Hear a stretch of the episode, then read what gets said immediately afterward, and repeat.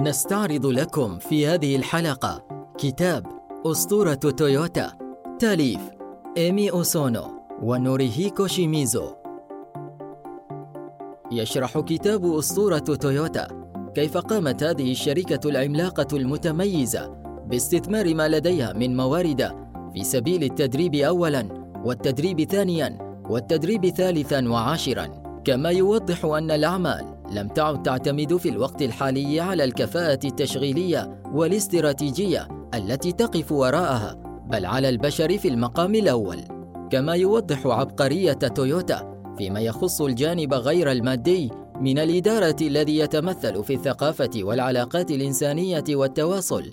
لذا يعتبر هذا الكتاب من الكتب التي لا بد أن يطالعها المديرون الذين يودون الاطلاع على المصادر الحقيقية للابتكار والتميز التنافسي والنمو في ظل الاقتصاد العالمي في عصرنا الحالي.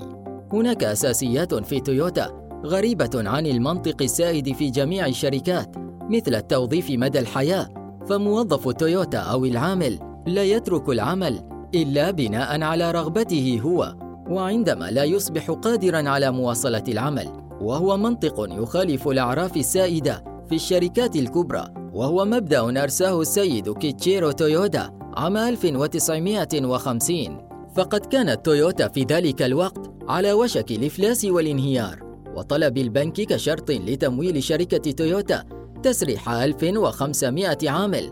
ومنذ ذلك الحين والشركة تعمل بمبدأ الالتزام بالتوظيف طويل الأجل.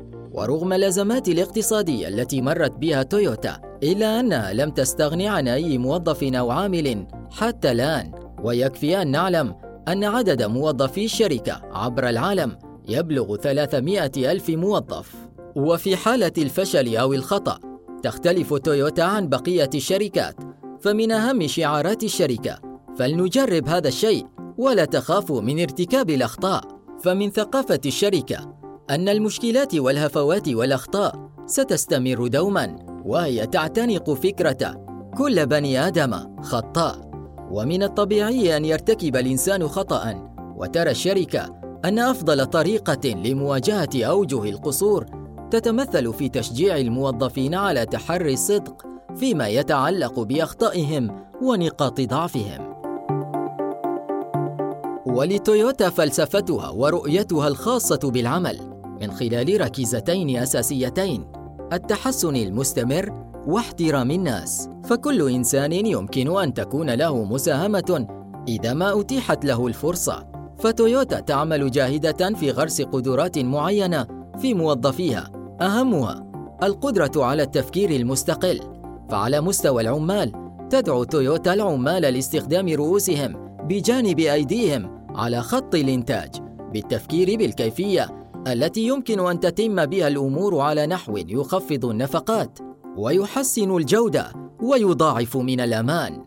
هناك ستة اتجاهات متناقضة في تويوتا تكشف سر خصوصية هذا النجاح وهي التقدم ببطء والقفز قفزات هائلة والاقتصاد في الإنفاق وإنفاق مبالغ كبيرة والتشغيل بفاعلية مع اتخاذ إجراءات زائدة عن الاحتياجات الفعلية.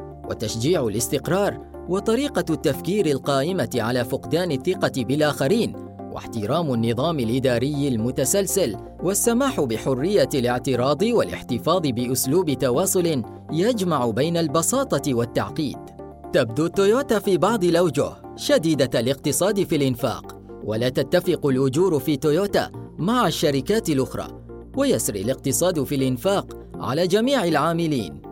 ففي مقر الشركة الرئيسي في مدينة تويوتا يتم إطفاء جميع الأنوار أثناء وقت الغداء.